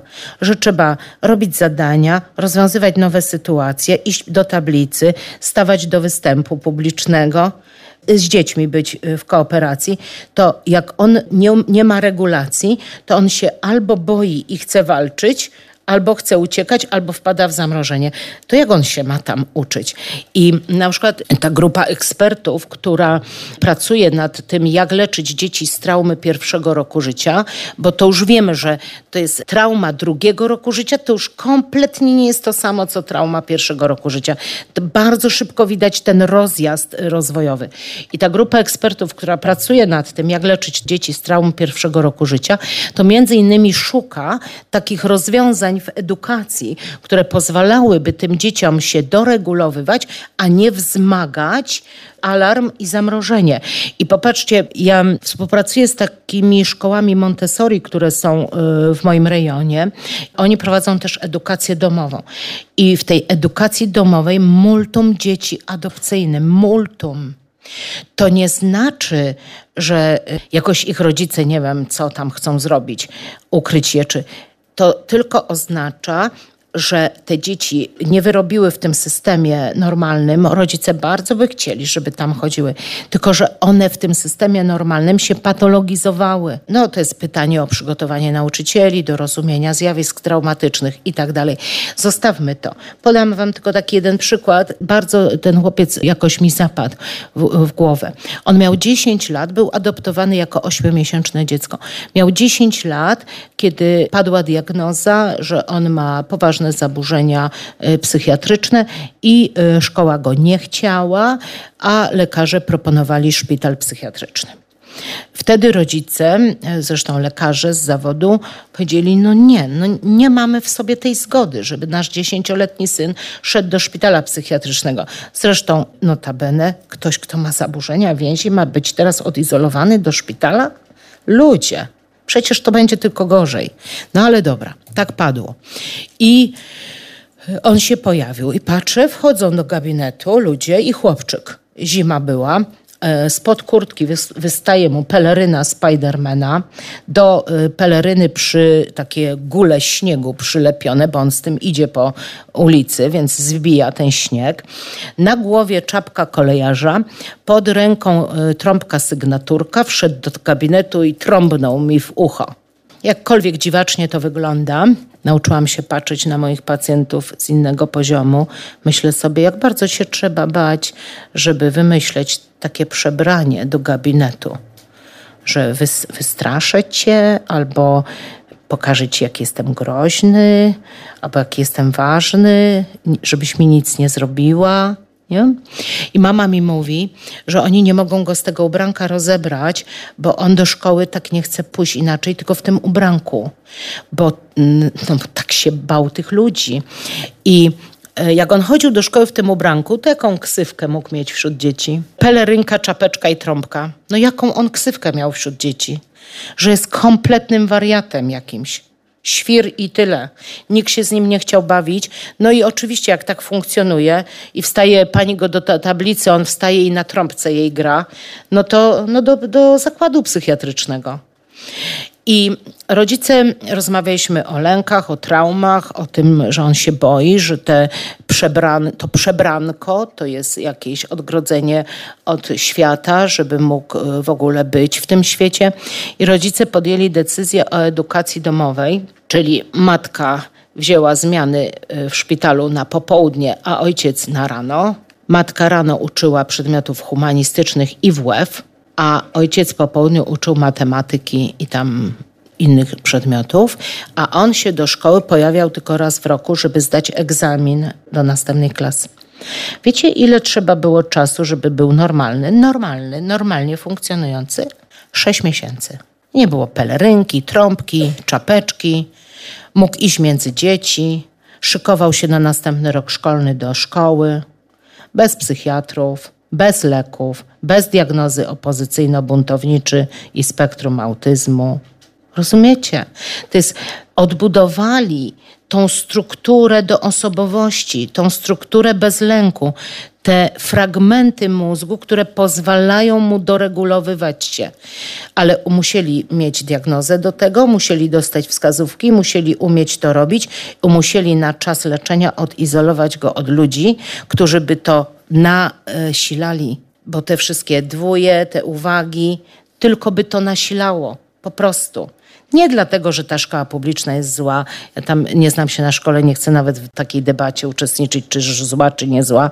Tylko chodzi o to, że ta sytuacja edukacyjna jest za bardzo stresująca dla kogoś, kto był dzieckiem poranionym w pierwszym roku życia. On nie da rady. Jego trzeba najpierw zrekonstruować. Tak by chyba trzeba było powiedzieć najlepiej. Przywiązanie rozwija się w czterech fazach. Pierwsza faza dziecko wysyła sygnały uwodzące do ludzi, żeby móc się z nimi związać. To jest do trzeciego miesiąca. Potem jest faza konsolidacji z wyłowionym opiekunem, czyli z matką. Później lub z tym, kto najczęściej przychodził, bo to dziecko ludzkie y, za matkę traktuje tą osobę, która najczęściej przychodzi, jest najbardziej stała i najlepiej reguluje ataki paniki. Jak to jest matka biologiczna, to jest łatwiej, bo matka biologiczna ma więcej tych kodów do regulacji. Później po okresie konsolidacji, czyli szóstego miesiąca życia, dziecko wie, kto jest jego matką i rozpoczyna się najważniejsza faza rozwojowa dla przywiązania. To jest okres lęku separacyjnego. To jest związane, z, y, to jest mechanizm obronny, lęk separacyjny. Pojawia się wraz z raczkowaniem, kiedy dziecko ludzkie uczy się raczkować i może odejść od matki, to jeżeli straci ją z oczu, wpada w panikę i wraca do niej lub wzywa ją, żeby ona przyszła i zobaczenie matki, wystarczy, że dziecko zobaczy matkę i ten lęk separacyjny opada. Wiecie, jaka jest tolerancja układu nerwowego na nieobecność matki w 9, 10, 11 miesiącu życia dziecka? 15 minut. Po tym rozpoczynają się zniszczenia w układzie nerwowym. Więc jak matka mi mówi, ja sobie biegałam do pracy, ale tylko 4 godziny, no to ja jej nie pognębiam, ale wpisuję to sobie do karty jako znaczącą separacyjną reakcję związaną z zaniedbaniem opiekuńczym które może być kluczowe później dla stawiania diagnozy i szukania pomocy. 15 minut, bo 9, 10, 11 miesiąc do 14 miesiąca to jest epicentrum lęku separacyjnego. My dzieci, jeżeli oddajemy do żłobka po roku czasu, musimy się spodziewać powikłań, musimy się spodziewać. To trzeba by było być bardzo dużym optymistą lub kierować się niewiedzą, żeby uważać, że po tym, jak oddajemy dzieci do żłobka w pierwszym roku życia, nie będziemy mieć powikłań. A jeszcze chcę Wam powiedzieć o takiej obserwacji mojej niedawnej, warszawskiej Prowadziłam szkolenie dla opiekunek żłobkowych, żeby się nauczyły separację rozpoznawać i to, jak dzieci wpadają w traumę. I w grupie miałam część opiekunek y, Ukrainek, emigrantek, tak straumatyzowanych, że bez psychoterapii żadnych dzieci bym ich nie powierzyła. One wychowują nasze dzieci. Coś poszło nie tak, będą z tego kłopoty. Będą z tego kłopoty straumatyzowane, dotknięte wojną. Kobiety, które są w atakach paniki. Najpierw trzeba im pomóc, żeby dopuścić je do małych dzieci, bo będziemy mieli żniwo za chwilę inne. I nie chcę tego mówić, żeby je dyskryminować, ale wczoraj odbierałam interwencyjny telefon. Nie mam takiego luzu, żeby sobie w Lublinie tylko po kawiarniach biegać gdzie zadzwoniła matka, która e, swoją nastoletnią córkę, czternastoletnią córkę włożyła w taki program wolontarystyczny y, opieki dla uchodźców, bo chciała, żeby ta dziewczynka miała punkty do jakiegoś programu takiego później, wiecie, y, wyjazdowego. I dziewczynka przedwczoraj dostała ataku paniki w szkole, musiano wezwać pogotowie, matka poidentyfikowała różne stany. Ja z nią długo rozmawiałam i na pierwszy rzut oka, nie wiem, będę to dziecko oglądała w najbliższych dniach, ale na pierwszy taką moją pierwszą hipotezą to jest to, że ta dziewczynka pracowała ze straumatyzowanymi ludźmi. 14-letniemu dziecku powierzono jakieś zadania wśród straumatyzowanych ludzi. I to, co się jej stało, to według neurocepcji ona dostroiła się do ich układów nerwowych. Kto na to wpadł, kto na to pozwolił? To jest, pamiętacie, co ja powiedziałam w tej metaforze? Idziesz do ludzi tak dotkniętych traumą, to musisz mieć skafander do nurkowania na głębokość. Co jest tym moim skafandrem? Superwizję, edukacja, zdolność regulacji, psychoterapia własna to jest ten skafander, w który ja się ubieram idąc do pracy, a tam ktoś czternastoletnie dziecko wpuścił bez skafandra. Pierwsze, co poprosiłam mamę, aby zakończyć ten eksperyment. Czternastoletnia dziewczynka nie może pomagać dziesięciu uchodźcom, którzy wpadli w bezradność, siedzą w piwnicy, nie pracują i popijają alkohol. Tam musi pójść specjalista wysokiej klasy, a nie 14-letnie dziecko w ramach programu wolontarystycznego. I musimy też popatrzeć, czy te opiekunki w żłobkach nadają się do opieki, czy zachowują responsywność i mentalizację, bo będziemy mieli kłopoty za chwilę. Mówiła dr Teresa Jadczak-Szumiło, a było to wystąpienie pod hasłem Proces rozwoju więzi. Przed nami Hanna Dufner, na temat rozwoju więzi z perspektywy teorii poliwagalnej Stevena Porgesa. Temat, jaki, jaki chciałam dzisiaj Państwu przedstawić, to tworzenie więzi. Chciałam go tak troszeczkę może zacząć od trochę może kontrowersyjnej strony, a mianowicie od tego, że my jesteśmy tak nastawieni na to, że więzi tworzymy z dziećmi. Ja bym chciała, żebyśmy przyjrzeli się temu, w jaki sposób zaczynają się tak naprawdę tworzyć więzi, jak zaczyna się to wszystko od nas, od nas dorosłych. To znaczy to, co dzieje się z nami w czasie, kiedy my byliśmy dziećmi. Feletti pod koniec ubiegłego wieku przeprowadził bardzo ciekawe badanie dotyczące tego, w jaki sposób doświadczaliśmy nasze dzieciństwo. Badanie, z którego dowiadujemy się, że 65% osób tak naprawdę miało bardzo niekorzystne doświadczenia w tym okresie. Doświadczenia, które w przyszłości będą rzutować na to, w jaki sposób tworzymy więzi z dziećmi. Mówiąc tak optymistycznie, gdyby Państwo spojrzeli na siebie i pomyśleli sobie, dobrze, mnie to nie dotyczy, to będzie to dotyczyło osoby, która siedzi obok nas. Więc to jest takie trochę dające do myślenia. Z badań wiemy również, że około 95% przemocy ma miejsce w domu, za zamkniętymi drzwiami, tak, że tego nie widać. Wiemy również, że jeżeli ktoś doświadcza chociaż jednego, doświadczył chociaż jednego niekorzystnego doświadczenia, zdarzenia w dzieciństwie, to jest szansa, że 80% z tych osób doświadczyło również kolejnego i kolejnego i kolejnego. Także tworzenie więzi to nie tylko sprawa, czy zaburzone więzi, to nie tylko sprawa rodzin patologicznych. To tak naprawdę sprawa dużo, dużo szersza. I chciałabym, żebyśmy tak sobie to troszeczkę uświadomili i tak troszeczkę zajrzeli w siebie. Chcąc zbudować z dzieckiem bezpieczne więzi, musimy sami mieć bezpieczne więzi. Nasze doświadczenie może powodować to, że nie będziemy tego potrafili robić. Żebyśmy sobie uświadomili tak trochę, co Feletti miał na myśli, mówiąc czy definiując niekorzystne doświadczenia, króciutko je przedstawię. Przemoc emocjonalna w rodzinie, to znaczy te wszystkie wyzwiska, jesteś głupi, nic nie umiesz, nie potrafisz, na ciebie nie można liczyć. To są takie drobne rzeczy i każdy w sobie może, siebie może zapytać, czy aby to nie dotyczy nas. To przemoc fizyczna, czyli popychanie, szturkanie, może nawet bicie, to przemoc seksualna. I to nie tylko taka, nazwijmy to ostra, to też takie komentarze, jaka fajna z ciebie i tak dalej. To różnego rodzaju dysfunkcje w rodzinie pochodzenia.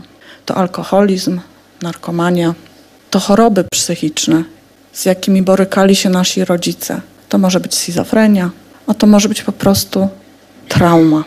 Patrząc na Polskę i na naszych rodziców, bardzo łatwo sobie wyobrazić, jaka to trauma była. To również doświadczenia takiego obserwatora, widzenia tego, jak członkowie rodziny używają przemocy między sobą. To jest przemoc wobec matki, ale również przemoc wobec ojca. To działa zawsze w dwie strony.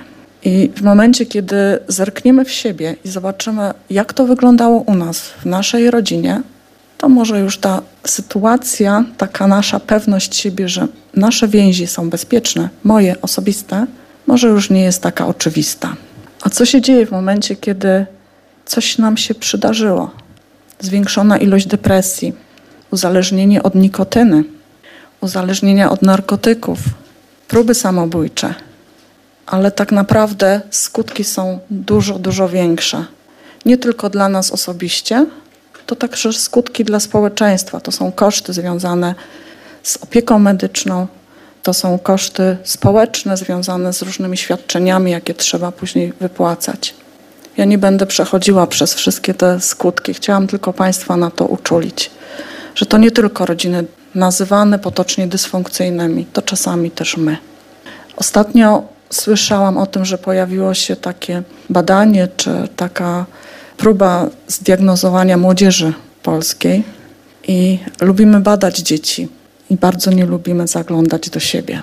Skąd się to wzięło, że taka duża ilość dzieci w Polsce ma takie problemy, które tak naprawdę gdzieś tutaj się znajdują na tej liście i które są znane od dawna. To my dorośli. sprawiliśmy to, co im się przydarzyło. Niekorzystne doświadczenia z dzieciństwa wpływają na to, jakie tworzymy więzi i jakie więzi przekazujemy naszym dzieciom. I tak naprawdę więzi to jest takie pojęcie trochę abstrakcyjne, tak trochę gdzieś tam ulotne, trudno je dotknąć, trudno je złapać. Ja lubię patrzeć na więzi, patrzeć na więzi, to może jest dobre określenie. I chciałam Państwu pokazać, w jaki sposób możemy patrzeć na więzi. Na to, w jaki sposób regulujemy się, na to, w jaki sposób zachowujemy się i tak troszeczkę o biologii. Wiemy o tym, że, że przywiązanie nierozerwalnie związane jest z rozwojem naszego układu nerwowego i mózgu. Wiemy również, że wszystkie nasze reakcje autonomiczne, czyli to, co robimy odruchowo, nieświadomie, są natychmiastowe, są uniwersalne, niezależnie od tego, z jakiej rodziny pochodzimy, jakim językiem mówimy i w jakim kraju mieszkamy. Są one wszystkie dla nas wspólne i można je w taki pewien sposób uogólnić i można je tak troszeczkę uprościć, żeby można było je łatwiej zrozumieć i łatwiej sobie stworzyć taką mapę tego, gdzie i w jaki sposób funkcjonuje. Reakcje autonomiczne również są nieświadome, nie potrafimy ich kontrolować. Dziś około 95% naszych gestów, mimiki po prostu się dzieją w relacji i nawet nie wiemy, co robimy dokładnie i jak to robimy, jak wygląda nasza twarz, jak wygląda nasza postawa i czy machnęliśmy teraz tak ręką, czy inaczej. Dlatego właśnie układ autonomiczny jest, nie potrafi oszukiwać. I w pracy z e, więziami jest to całkiem taka pozytywna informacja, jest to coś, co możemy wykorzystać, bo jest to coś autentycznego, coś, czego nie potrafimy w tym względzie oszukiwać. Wiemy o tym, że zdezorganizowane i pozabezpieczne więzi po prostu są widoczne w nieprawidłowościach funkcjonowania autonomicznego układu nerwowego i mózgu. One autentycznie są widoczne. I mówiąc o więziach, najczęściej koncentrujemy się na takim złym zachowaniu, złym zachowaniu dziecka czy nieadekwatnym zachowaniu kogoś. Więzi widać również w tych całkiem fajnych zachowaniach i nie tylko w tych niegrzecznych. I dużo łatwiej pracuje się z tymi fajnymi zachowaniami, kiedy nie odczuwamy takiej presji, że trzeba dziecko naprawiać. Lubimy też pracować z emocjami. Bardzo często od psychologów, specjalistów słyszę, że trzeba dzieci nauczyć rozmawiać o emocjach. Jaką widzicie Państwo emocję? Spróbujcie ją nazwać. I myślę, że każdy z Was gdzieś tam doszuka się czegoś innego. Jeżeli mamy dzieci z pozabezpiecznym stylem przywiązania, to będziemy mieli duże trudności z nazywaniem emocji, z nazywaniem ich emocji, ale również z nazywaniem naszych emocji. Bo w sytuacji, kiedy sobie sami staniemy w ten sposób, to będziemy wiedzieli, że tak naprawdę nie wiemy, co czujemy. Gdzieś jest to wszystko takie zdezorganizowane. Dla pewności powiem Wam, że to jest duma. Tak może wyglądać duma. To jest mój syn parę lat temu, który zdobył puchar. I właśnie robimy sobie sesję zdjęciową z pucharem, po to, żeby pokazać ją później rodzinie i światu. Jak duma jest taką, że tak powiem, bezpieczną emocją, która nie wywołuje w nas za dużo pobudzenia i nie ma tej adrenaliny, złości i innych rzeczy w nas, tak już przy złości też może wyglądać to zupełnie inaczej.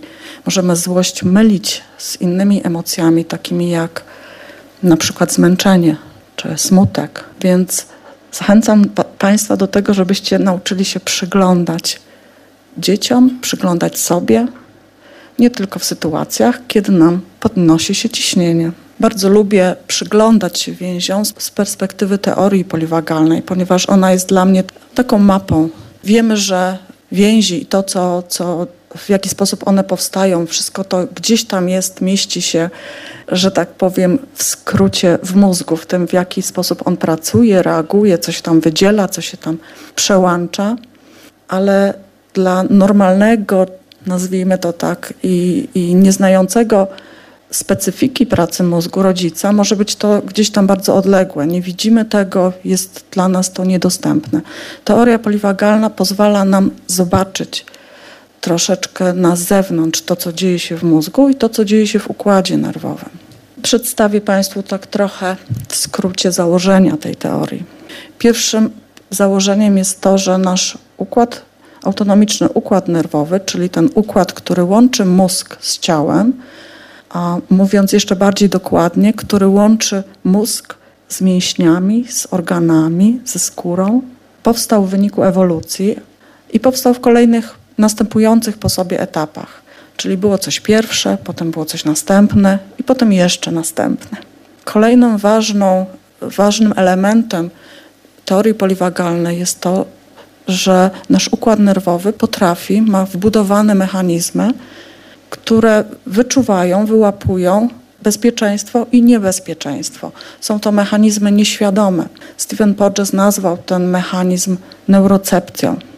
I kolejnym ważnym elementem składowym teorii poliwagalnej to jest zjawisko koregulacji.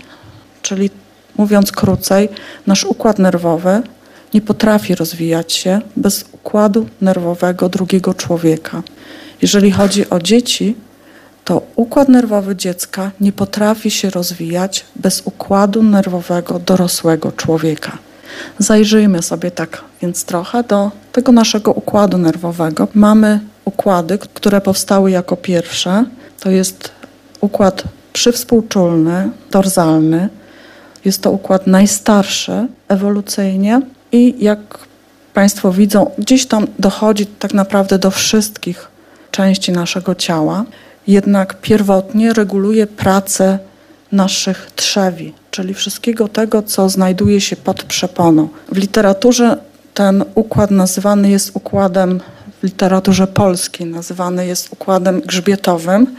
Może być to troszeczkę mylące, bo on, że tak powiem, zawiaduje głównie organami w brzuchu. Może jeszcze ten układ jest odpowiedzialny za takie nasze wyciszenie, umiejętności wyciszenia. Kolejnym układem jest układ rdzeniowy, współczulny. To jest układ, który pozwala nam na mobilizację. I to taką mobilizację nie tylko związaną z, z walką i ucieczką na przykład, ale też taką mobilizację naprawdę podstawową. Dzięki temu układowi jesteśmy w stanie wstać rano z łóżka i podjąć wszystkie nasze działania codzienne, to co żeśmy sobie zaplanowali. Kolejnym, nowszym układem jest tak zwany układ wentralny, to jest również układ przywspółczulny, układ wyciszający. Ten układ oparty jest na przede wszystkim, tak samo jak ten dorzalny, na nerwie błędnym. Jednak Stephen Porges w tym układzie wyróżnił również cztery inne nerwy czaszkowe, które razem z y, częścią nerwu błędnego tworzą tak zwany system społecznego zaangażowania. I tak wygląda w skrócie bardzo wielkim fizjologia naszego autonomicznego układu nerwowego.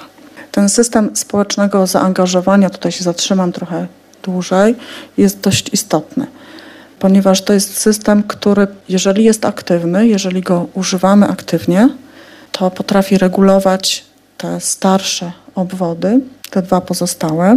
I ten system, mimo że nazywany jest w polskiej literaturze brzusznym, układem brzusznym, znajduje się powyżej przepony, obejmuje swoim działaniem, swoją regulacją płuca, serce, wszystko to, co znajduje się na naszej twarzy.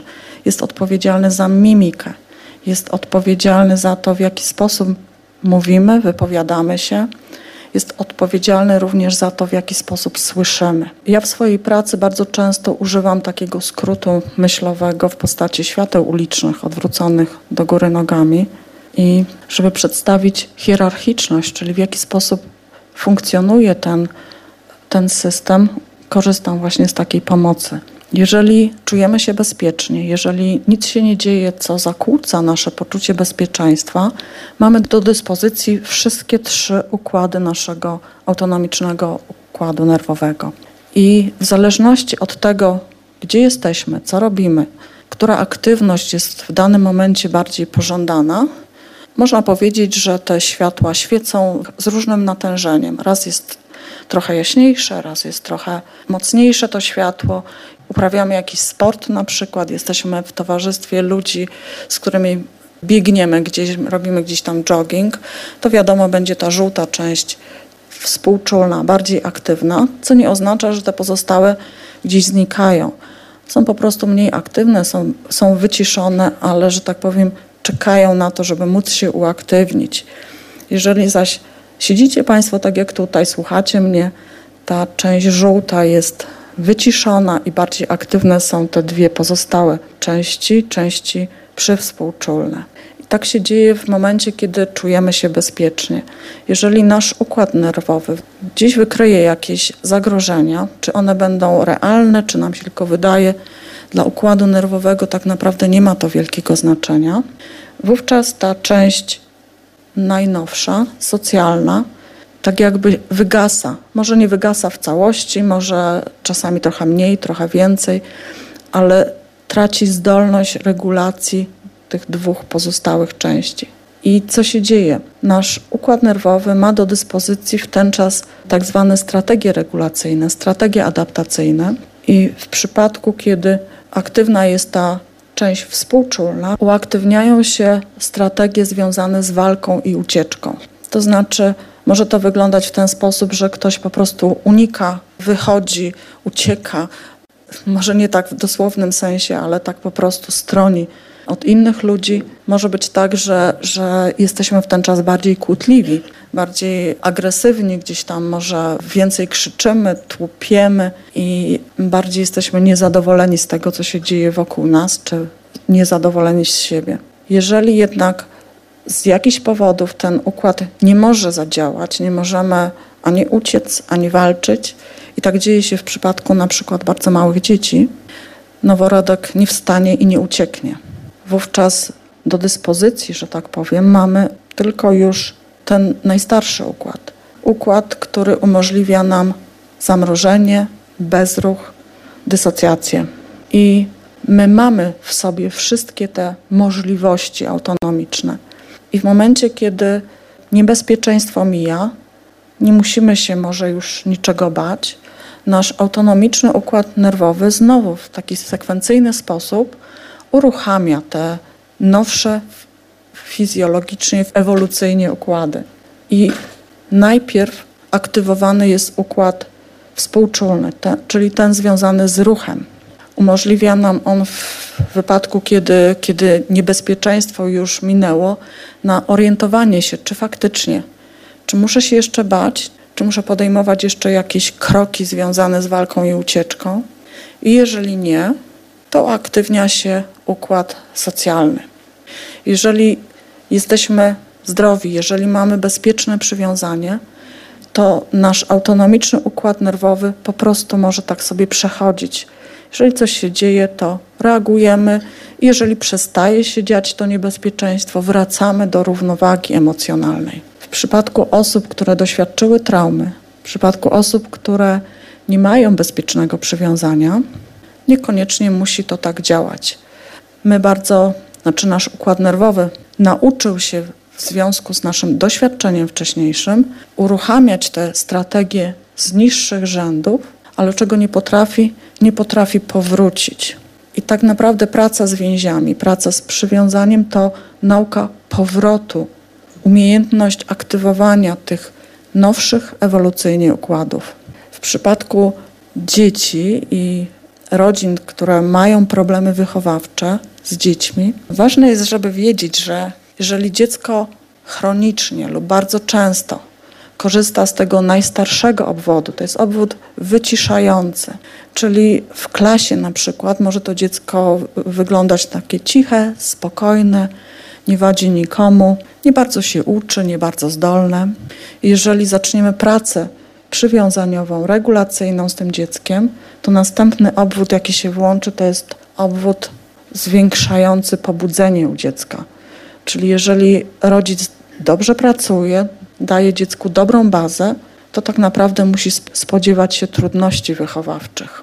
Z punktu widzenia fizjologii jest to sukces wychowawczy rodzica, z punktu widzenia na przykład szkoły niekoniecznie. Warto więc mieć na uwadze to, że może jednak tak, bo, bo w momencie, kiedy dziecko jest już pobudzone, ma już aktywny ten udział, jest bliżej zdrowienia. Neurocepcja jest mechanizmem, który, który umożliwia nam szacowanie poziom zagrożenia. Im neurocepcja wychwyci więcej tego zagrożenia, czy ona tak jakby reguluje, tak, tak jakby uruchamia te obwody neuronalne. Jest nieświadoma, ma charakter odruchowy i korzysta z e, tego wszystkiego, co dociera do nas ze środowiska poprzez zmysły, czyli wzrok, słuch, smak, dotyk i tak dalej, ale też odbiera to, co się dzieje w środku ciała. Czyli jeżeli mamy bóle brzucha, czy jakieś inne dolegliwości, czy gdzieś zaparcia, czy, czy cokolwiek, to neurocepcja również potrafi to odbierać. Jeżeli mamy temperaturę, to po prostu jesteśmy bardzo w tym stanie, nazwijmy to czerwonym.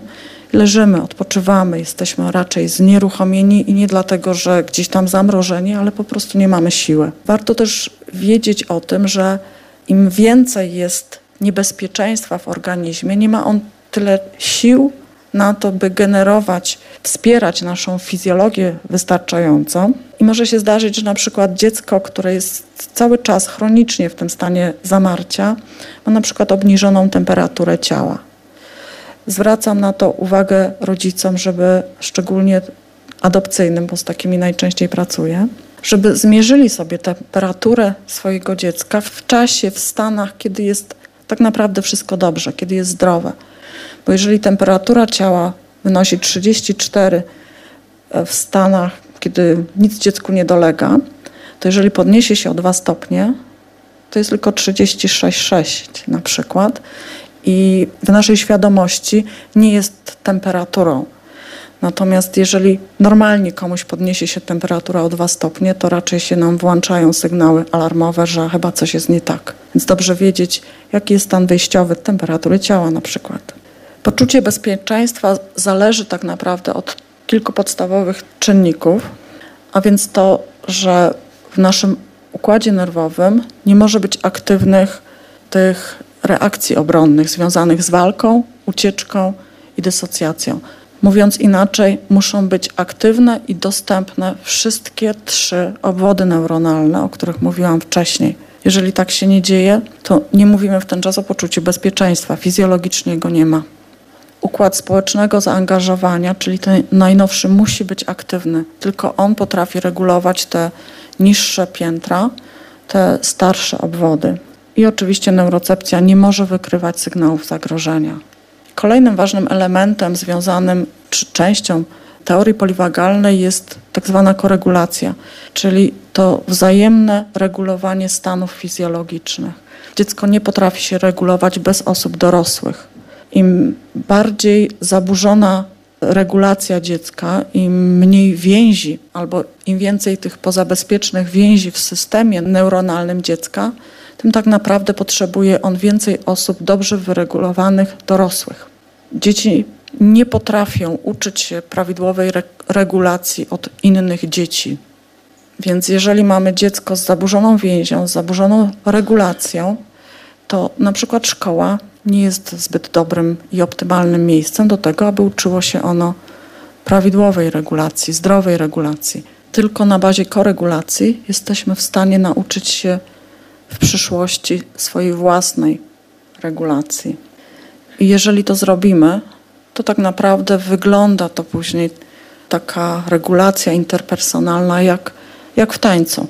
Potrafimy się dostroić, potrafimy dostroić naszą fizjologię, nasze ruchy do drugiej osoby i ten taniec jest płynny, ładnie się go ogląda i dobrze się w nim czujemy. Jeżeli tak się nie dzieje, to ten taniec wygląda troszeczkę inaczej. Przywiązanie widać, autentycznie widać. Zajrzyjmy sobie troszeczkę do środka, do tego przywiązania.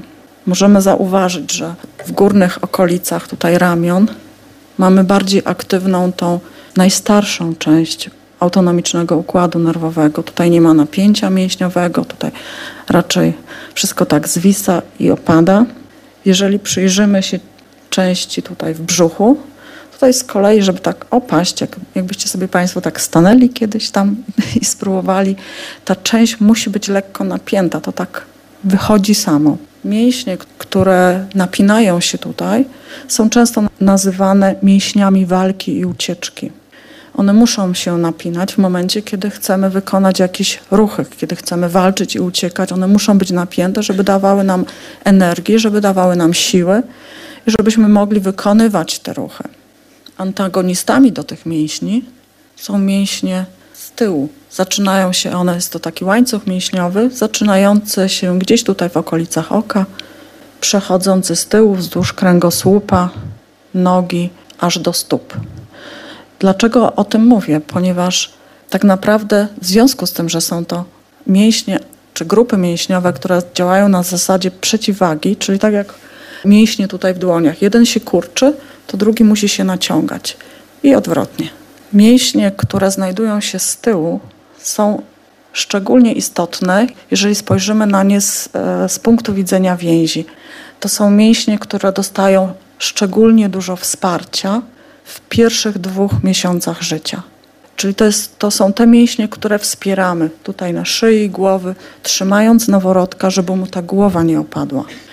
To są mięśnie z tyłu na plecach między łopatkami, które też podtrzymujemy. I to są mięśnie w okolicach miednicy, które też podtrzymujemy, żeby utrzymać tego noworodka w, jako tako w pionie. To są bardzo ważne mięśnie, szczególnie te powyżej przepony, tak naprawdę nie tylko te, te w koło, nazywane są również mięśniami przywiązania. Pracując z osobami, które mają zaburzoną więź, warto o tym wiedzieć, bo to są miejsca, które należy wspierać. I tak jak młodego człowieka w wieku 8 lat już może nie będziemy trzymać w ten sam sposób jak noworodka, ale możemy zastanowić się, w jaki sposób możemy dać wsparcie takie fizyczne, bez używania mowy, właśnie w tych okolicach, żeby wesprzeć więzi, żeby pracować z więziami. I jeżeli jesteśmy rodzicem, to możemy się pokusić na jakieś masażyki. Jeżeli jesteśmy nauczycielem i nie chcemy za bardzo używać dotyku, możemy po prostu położyć rękę na ramieniu. Więzi budujemy i więzi wspieramy w takich mikro, bardzo małych, niewielkich sytuacjach w ciągu dnia. Nie raz na tydzień w ciągu terapii, ale w domu, w środowisku, w którym to dziecko przebywa, w którym spędza najwięcej czasu. Także tak naprawdę praca nad więziami to nie tylko praca specjalistów, to praca każdego z nas. Każdy z nas ma kontakt z dziećmi, mniejszy lub większy, i może te więzi wspierać, jeżeli wie jak. I nie jest to aż takie trudne. Mając podstawową wiedzę, mając troszeczkę wyobraźni, można to robić. Można to robić skutecznie.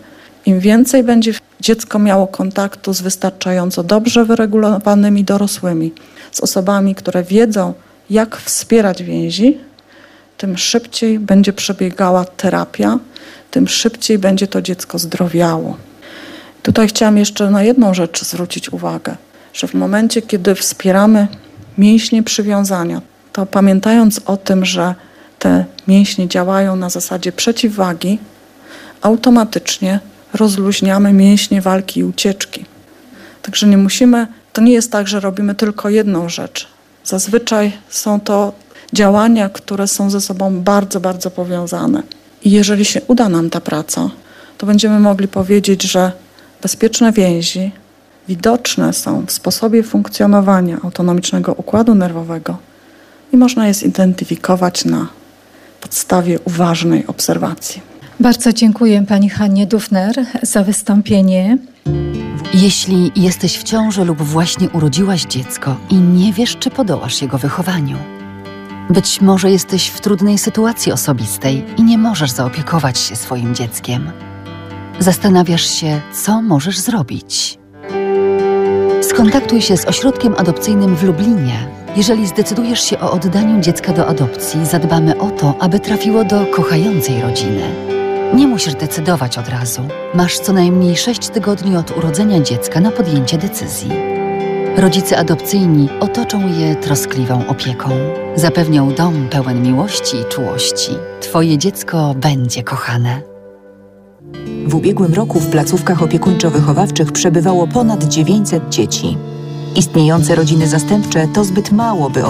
W ubiegłym roku w placówkach opiekuńczo-wychowawczych przebywało ponad 900 dzieci. Istniejące rodziny zastępcze to zbyt mało, by objąć opieką wszystkie z nich. Potrzebujemy i Twojej pomocy, by dać dzieciom szansę na kochający dom. Bycie rodziną zastępczą daje nam spełnienie i radość, że możemy dać siebie dzieciom, które bardzo tego potrzebują. Jeśli chciałbyś zostać rodziną zastępczą lub stworzyć rodzinny dom dziecka, zgłoś się do najbliższego powiatowego centrum pomocy rodzinie. Zostań rodziną zastępczą. Konferencja pod hasłem Proces rozwoju więzi u dziecka, którą zorganizował Regionalny Ośrodek Polityki Społecznej w Lublinie, odbyła się pod patronatem Polskiego Radia Lublin. Do wystąpień ważnych ekspertów i gości w ramach konferencji będziemy powracać w kolejnych audycjach w cyklu My Rodzice. A za dziś dziękuję pięknie. Magdalena Lipiec-Jaremek, kłaniam się, mówię Państwu dobranoc, do usłyszenia, jak zawsze w każdy wtorek tuż po 22. A kontakt z naszą redakcją rodzicemałpka radiolublin.pl